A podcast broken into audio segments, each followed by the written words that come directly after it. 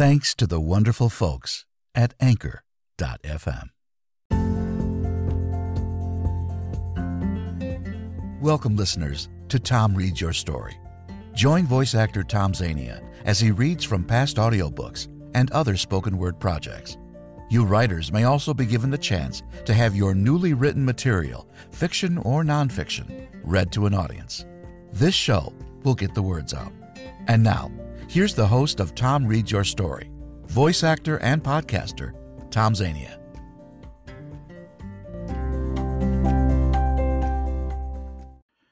And thank you very much, Mr. Announcer, for that lovely introduction. Welcome to you, voice actors, writers of all kinds, and audiobook listeners. We are celebrating the spoken word, and this is Tom Reads Your Story. Thanks for stopping by. I'm glad you're here. Today, uh, I want to do uh, a book that I, I, sort of have been overlooking. Uh, not because I don't like it, it's just that I don't I don't recognize it as a top shelf uh, story. I, I, mean, it's okay, and it's it's sci-fi, and it's it's written by a guy by the name of Luis Edward Rosas, and I'm going to play for you um, two things. Basically, uh, a summarization of the author and the story, and then later on, I'll play chapter one, or part or most of chapter one, anyway. So I will be right back after this. Our farmers agreed to make soup on two conditions more flavor, less can.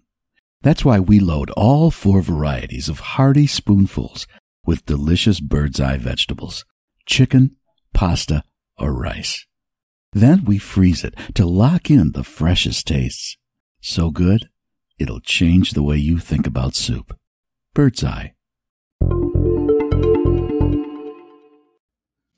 Okay, we're back. You know what? I'm going to make a little change here. Uh, instead of starting the book uh, a little bit later at chapter one, I'm going to start it at chapter two. Because what I'm going to do right now is play you a, little information uh, about the author first. And then there's going to be a bit of a space, a little bit of a pause, and then it's going to go into a summary of the story. And I just think uh, starting with chapter two will be a good idea.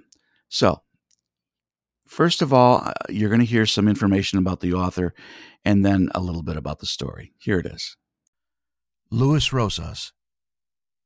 American Mishima author Luis Edward Rosas is the son of Mexican immigrants whose father served in the U.S. Army in Vietnam. In his youth, he grew up on war films and military aviation in the seaside plains of Oxnard, California, where he watched vintage warplanes fly as they filmed various World War II dramas by the Oxnard airport. But it was Akira Kurosawa's samurai epic Ran that changed his views on war while creating a lasting impression of Japanese culture. Inspired by Yukio Mishima, Lewis would go on to study Japanese history, language, and swordsmanship before creating the first of many works. Millions of miles from the nearest human outpost, the gold laden deep space merchant vessel Fortin has been hijacked of her cargo in an act of space piracy on her return flight back to Earth. After narrowly escaping to the surface of Eros 3117, commercial flight engineer Mike Connors has found himself marooned and in dire need of medical attention in a place where human life cannot exist. With hours remaining on his dwindling oxygen supply, he must face the alien unknown in the fight of his life. Enter the Ishimaru, a fabled ghost ship of the past, where one cannot distinguish reality from an oxygen starved fantasy. It is here that one man will fight to survive alone in a hostile world far from home. And now, without further ado, this is Luis Edward Rosas' book, Ishimaru, Chapter 2. Chapter 2 A Hard Landing. The silent vacuum of space gave way to the fiery flames enveloping the small window view of Connor's escape pod as it pierced through the thin atmosphere of Eros 3117. The turbulence of reentry shook the small escape pod and its sole occupant as he braced himself inside. I always said to myself I hoped I would never have to actually use one of these things. But here I am, Connor said to himself. As the shaking became more extreme, Connors hit the descent computer's interactive key. What's the time of descent? he asked. At this angle of descent, your reentry time will be four minutes of atmospheric burn before final descent, replied the computer. Great. The tiny escape pod punched through the upper edges of the thin atmosphere like a fiery meteor, with Connors clenching his teeth and holding on for dear life inside. It was then that he remembered during his training being taunted by the only man he had ever met with a multi cluster Mars orbital assault badge. He recalled the legendary Howling Mad Jack Evans, who had made the most Mars insertion drops, conquering what was commonly known as the Six Minutes of Terror five times. For most people, just one orbital assault landing alone or descent via escape pod would be enough to last a lifetime. Connors recalled how he, along with his class, were strapped in their training module seats in Earth orbit before the drop when this certified madman unbuckled his restraints and stood up and howled at the moon as they made their fiery descent. The entire duration lasted under one stress filled minute. In one sense, Connors assumed he was trying to inspire the class, but at the time, it seemed more like he was rubbing it in that he could outhandle anything an orbital drop insertion reentry could throw at him better than anyone in Connor's class. Six minutes of terror, he thought. The time remaining? he asked. Ninety seconds remaining, replied the computer. I can do this, he proclaimed. Yeah, I can do this. I just got to hold on, he repeated. Suddenly, a red flashing light became active on the small descent computer panel. Connors immediately hit the flashing light button. Recalculating descent, you now have 180 seconds remaining. Total estimated reentry time has been recalculated to six minutes, relayed the computer. Six minutes? Oh, hell no, he exclaimed. As Connors gripped tightly onto his restraints, he realized that he was making the equivalent of a Mars rapid insertion drop that is only done in combat or emergency situations which were similar to the first human landing on the planet before the reentry process for advanced interplanetary travel became more refined. The thought of having to do something like that, short of combat, was insane, not to mention downright dangerous. The fiery glow quickly diminished to the sounds of winds, but he was far from being out of danger during his rapid descent. The escape pod pierced the small planetoid skies. A loud pop could be heard as the descent air brakes and primary descent chute deployed, following by high altitude popping in Connor's ears. The flashing lights of the altimeter blinked in rapid succession, measuring the escape pod's rapid descent. At 300 meters, the heat shield was jettisoned, and the landing airbags deployed to cushion the landing. But despite the added safety measure, this was no guarantee. Even under the best of conditions, this sometimes led to disaster on rocky terrains with serious injuries and fatalities. Warning Secondary descent chute deployment failure. Emergency backup chute deployment failure, alerted the escape pod computer. This was a dangerous situation to be in while hurtling down at supersonic speeds. With the secondary chute failing to deploy, the primary chute was in danger of shredding, leaving the escape pod hurtling towards the surface like a missile. Shit, he thought. Connors hit the release for the emergency airbags that encompassed the remaining surface areas of the small capsule shaped escape pod. Brace for impact, warned the escape pod computer. Connors took a deep breath as he nervously tucked into his head in low as he could while strapped into his seat. All he could do was count the seconds and hold on for dear life. As the dread of impact raced towards him, it became more unbearable with every turbulent second as he looked out the small circular window, noting the fast rotation of the spinning escape pod. He had never had to use an escape pod before, and hoped he would never have to, especially so far from home.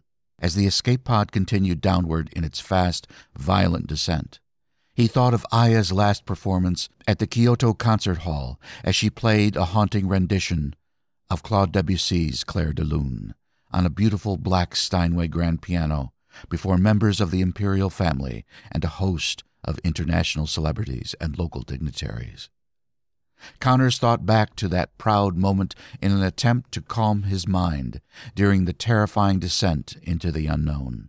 This transported his mind from his state of dread to that of near tranquil bliss, where he pictured Aya sitting at the piano in her long white formal dress, as her fingers touched the keys, captivating the audience, while the escape pod continued its violent, fiery descent. The melody played on in his mind as the descent became far more precarious. Despite his newfound calm, the rapidly descending escape pod was not slowing down. It was coming in too fast for a safe landing, sending Connors down into an uncertain fate. With the prospect of doom looming ever closer, he closed his eyes and imagined seeing Aya playing the last notes of her concert as the computer relayed its final warning. Impact in three, two, one, boom! Suddenly everything had gone black. Dust. A fine haze of shiny black dust filled the thin air of the crash site as stars appeared overhead. Connors opened his eyes to find himself lying flat on his back. He had been thrown from the crashed escape pod as it hit a large outcropping of rock, breaking the small capsule apart. Somehow, Connors was still alive. As the smoke and dust cleared, the first thing he thought of that came to his mind was his former instructor, howling Mad Jack Evans, as he smiled before the terrified classmates looking about each other in relief that their terror filled ordeal was over. Congratulations! You're now qualified for the Mars Orbital Assault Badge, proclaimed Connors as he laughed to himself. Yes, he was still alive. As Connor's sense of relief and adrenaline tapered off, he tried to prop himself up, but this would be no easy task. He soon discovered that this would take a degree of resolve, given his yet undiagnosed injuries. He could feel a deep, sharp pain from both his lower back and his left leg. Oh, this is no good, he exclaimed. He could still hear a ringing in his ears and the sense that his injuries were far worse than he could feel. For him, there was only one way to be sure. Connors would have to follow crash protocols and activate his small ESC, emergency survival computer, that was strapped to his left wrist over the arm of his LSS suit. Let's hope this thing is working. Connors tapped the emergency survival computer to activate it, but remained unresponsive. Come on, baby, work. The timing could not be more critical. His space helmet was slowly filling with condensation, and his core body temperature was starting to drop. Come on, come on, damn you, he gasped. Suddenly, after a dozen or so tries tapping the activation button, he made one last attempt with a hard thump with his hand clenched. As if meant to be, the small lights of the wrist attachment suddenly came to life. To Connor's relief, a male voice with an unexpected soft English accent began to speak. Your emergency survival computer has now been activated. Your emergency location beacon has now been activated. Medical triage scan has now been initiated. Connors drew a big sigh of relief as he could see the emergency beacon in what appeared to be sand several feet away with its small, flashing indicator light flickering on and off in successive motion. It was a standard complement to any off world crash kit, which luckily had not been lost or destroyed in the impact. Without it, any survivor's chance of rescue would be next to nothing. Its long range pulse frequency could be detected by a passing ship in high orbit, high enough to make the critical difference between life or death. The trick now was for someone aboard a passing ship to pick up the signal and send for help. Connors looked to his ESC and could see the medical scan was nearing completion. Med status? he asked. You have two broken ribs, one pelvic fracture, one leg fracture, and one minor head concussion. You will need medical attention upon rescue. No kidding, said Connors as he coughed. Please remain still and lie on your back. Connors laughed to himself. Well, I could have figured that one out for myself, he exclaimed. ESC analysis concludes atmosphere inhospitable for human conditions, recommending that you remain in your LSS with your helmet firmly secured. Tell me something I don't already know. Connor's LSS suit had stabilized with his internal temperature and reduced the condensation in his space helmet, but medically speaking, he was in seriously bad shape. But the true severity of his situation was about to become more abundantly clear. Confirm location, requested Connors. You are currently within the equatorial spectrum of Eros 3117. Shit, he cursed. Connors knew very well where he had landed, but somehow in his mind he had hoped he had arrived somewhere else. Stuck on a rock in the Quad Threes. Great. As dictated by the international standard crash protocols, Connors needed to verify that his ESC could confirm which astral body he had landed on and hope there was any information on the ESC's vast micro database of the planetoid he was marooned on. So, tell me about this rock I am on, asked Connors. No viable vegetation or known life forms exist on Eros 3117. There is a pocket of methane pools and ice 500 kilometers away, suitable for H2O conversion. The ice detected here requires a water refinement treatment plant cycle for human consumption. Great. Like I happen to have a water refinement plant in my back pocket. A lot of use that information will do. With his space helmet on, there was no way to rub the throbbing pain at his temple. How much air do I have? asked Connors. There is a minor damage to your left O2 processor. Standard LSS survival time is seven days.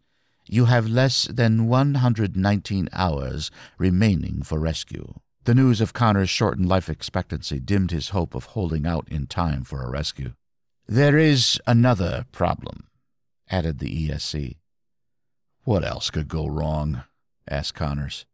The damage to your left O2 processor has left you an unequaled mix which over time will bottom out with nitrogen.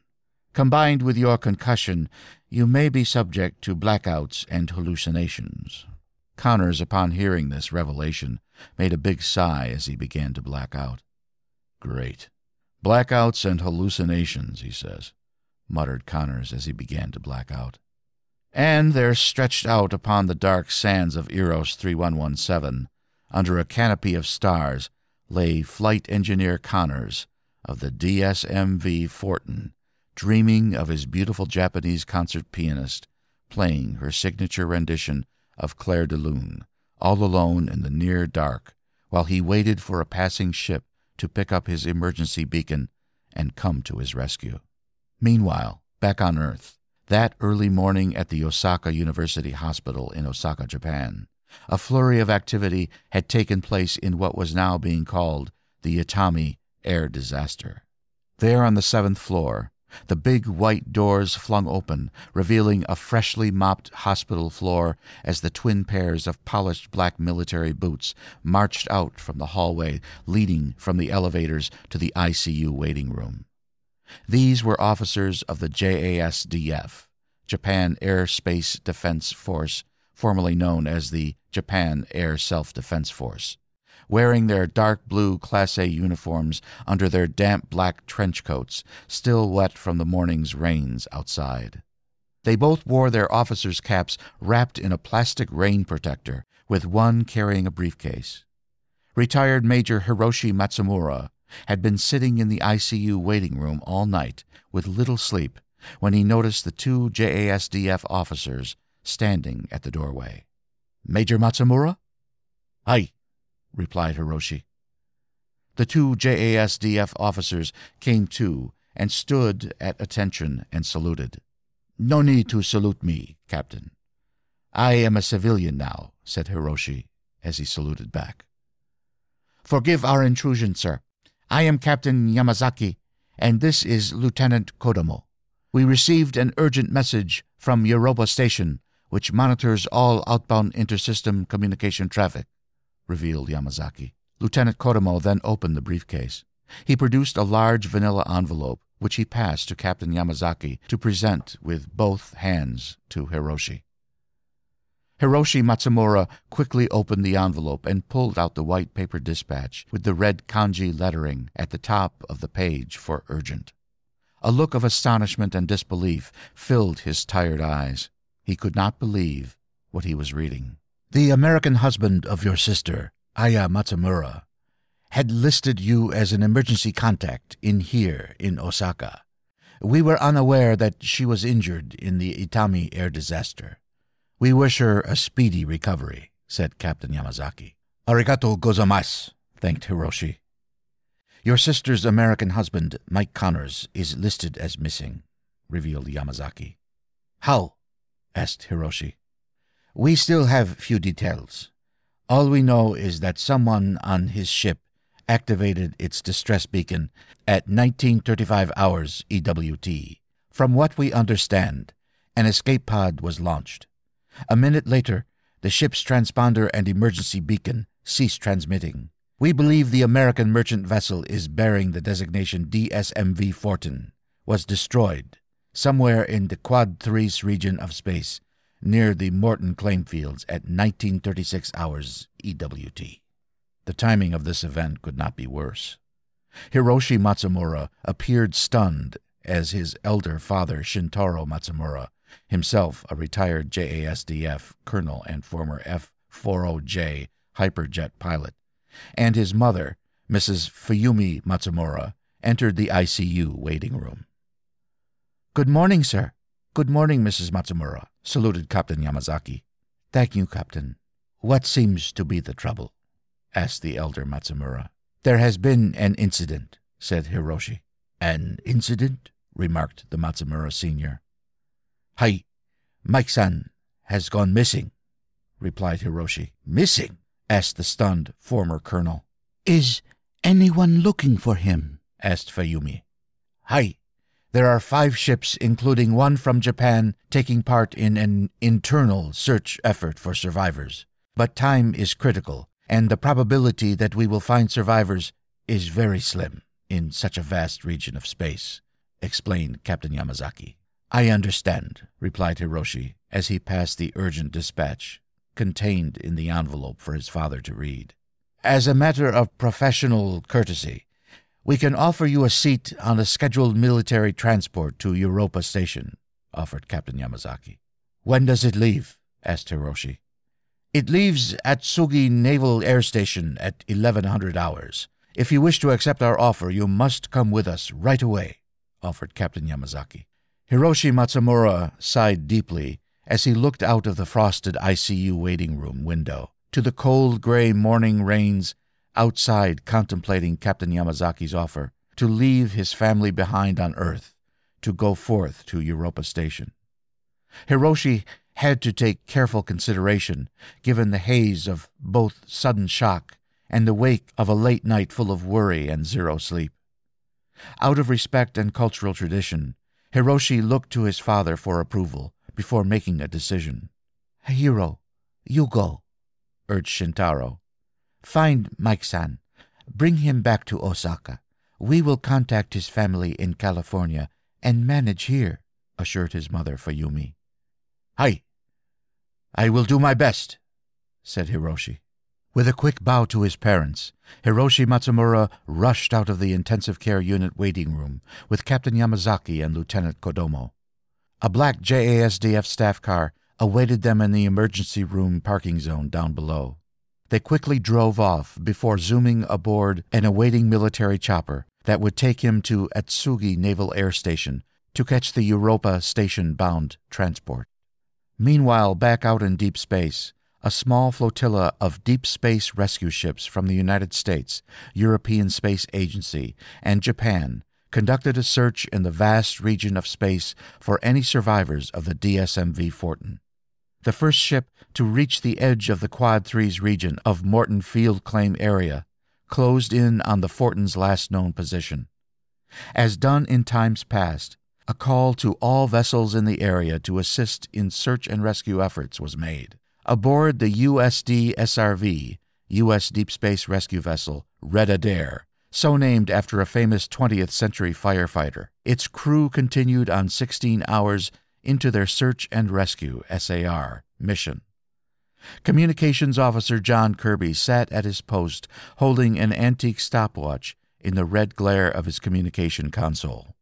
The 32 year old veteran communications officer was about to be relieved from his shift when suddenly his instruments lit up, detecting what sounded like a faint distress beacon just as 24 year old specialist Karen Johnson arrived, bearing a cup of coffee in hand in order to relieve him.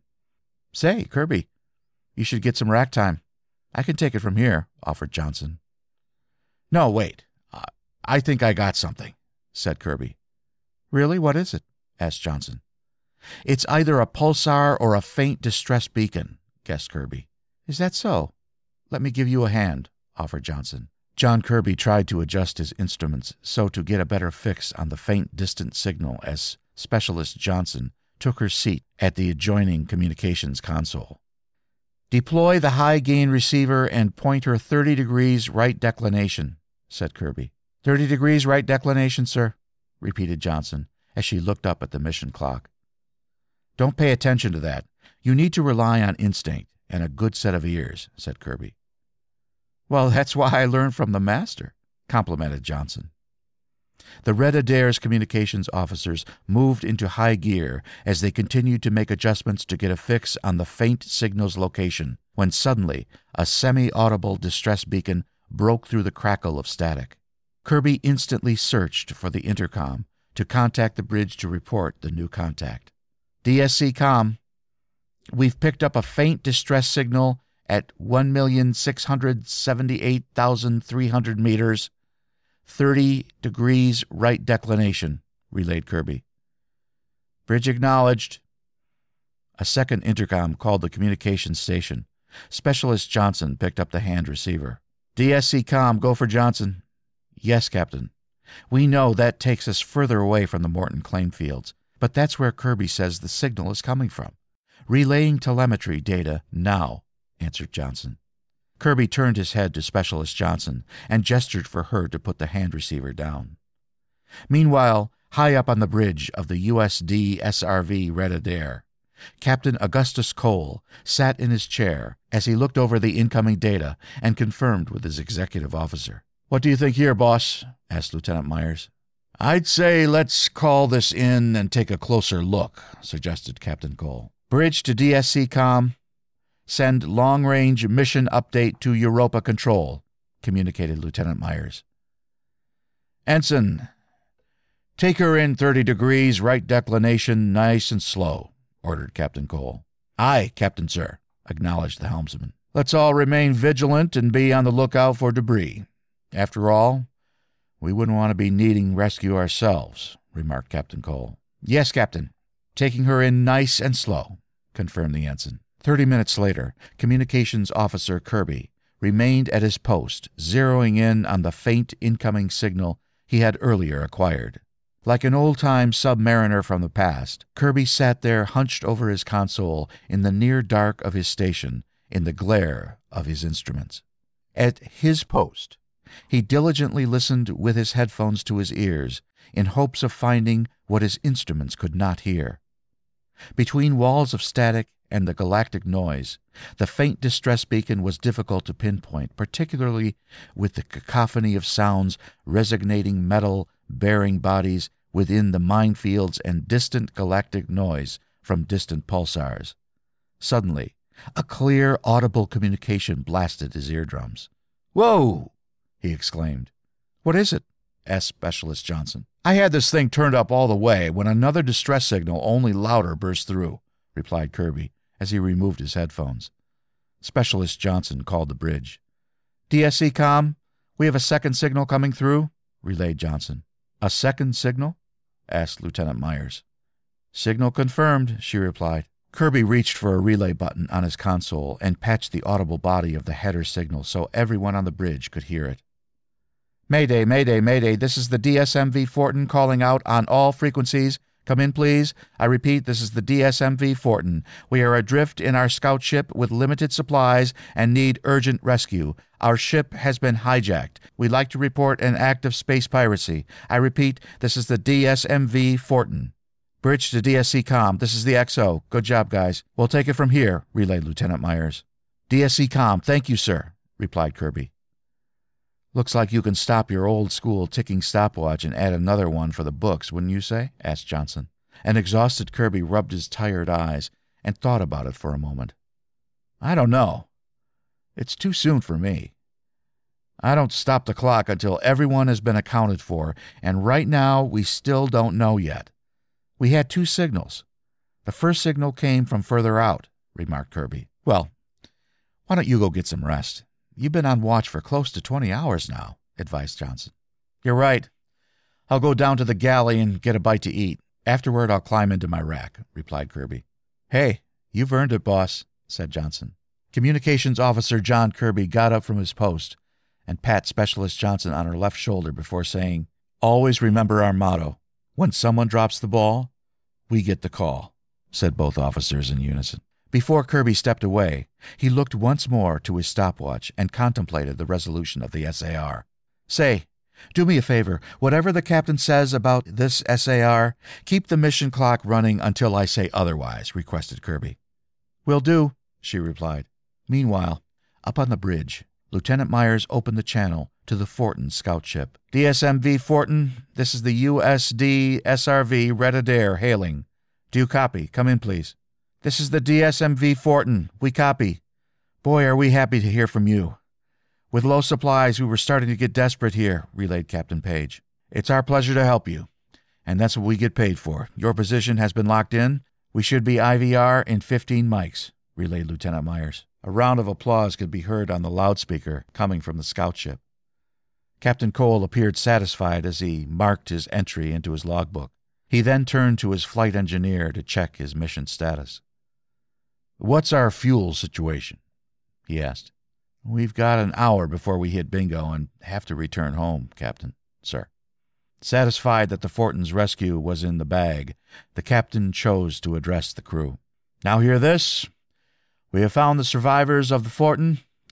We shall pick them up in the next quarter hour and return home. I would just like to say, good job, everyone. This is the captain. Out. All about the ship. Cheers could be heard throughout the decks of the cutter sized Red Adair. But for one man, something wasn't right. Communications Officer John Kirby. He had spent hours contemplating the series of what ifs that loomed in his head and weighed it against the statistics of a successful mission. None of this sat well with him as he tried to rest back in his rack. His years of experience on such dangerous long range search and rescue missions had taught him differently. Though exhausted from his long watch, he could not help but wonder about the faint distress signal that loomed just beyond his communications range. Somewhere out there, that has to be a jettisoned escape pod operating on automatic, he thought. Kirby looked once more at his stopwatch, still running, as he slowly drifted off to sleep.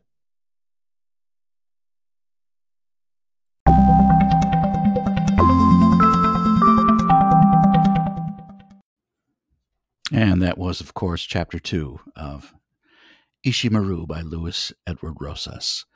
And that should do it for this episode. If you enjoyed today's show, please tell your friends and have them tell their friends. Be sure to email me at tomreadsyourstory at yahoo.com to send in your written material for me to perform, or if you have specific questions about getting into the voiceover biz. As always, thanks to Anchor.fm for this wonderful chance at having a continuing podcast. I very much appreciate it. Hope you decide to come back soon. Have a great rest of your day. Stay safe and take care.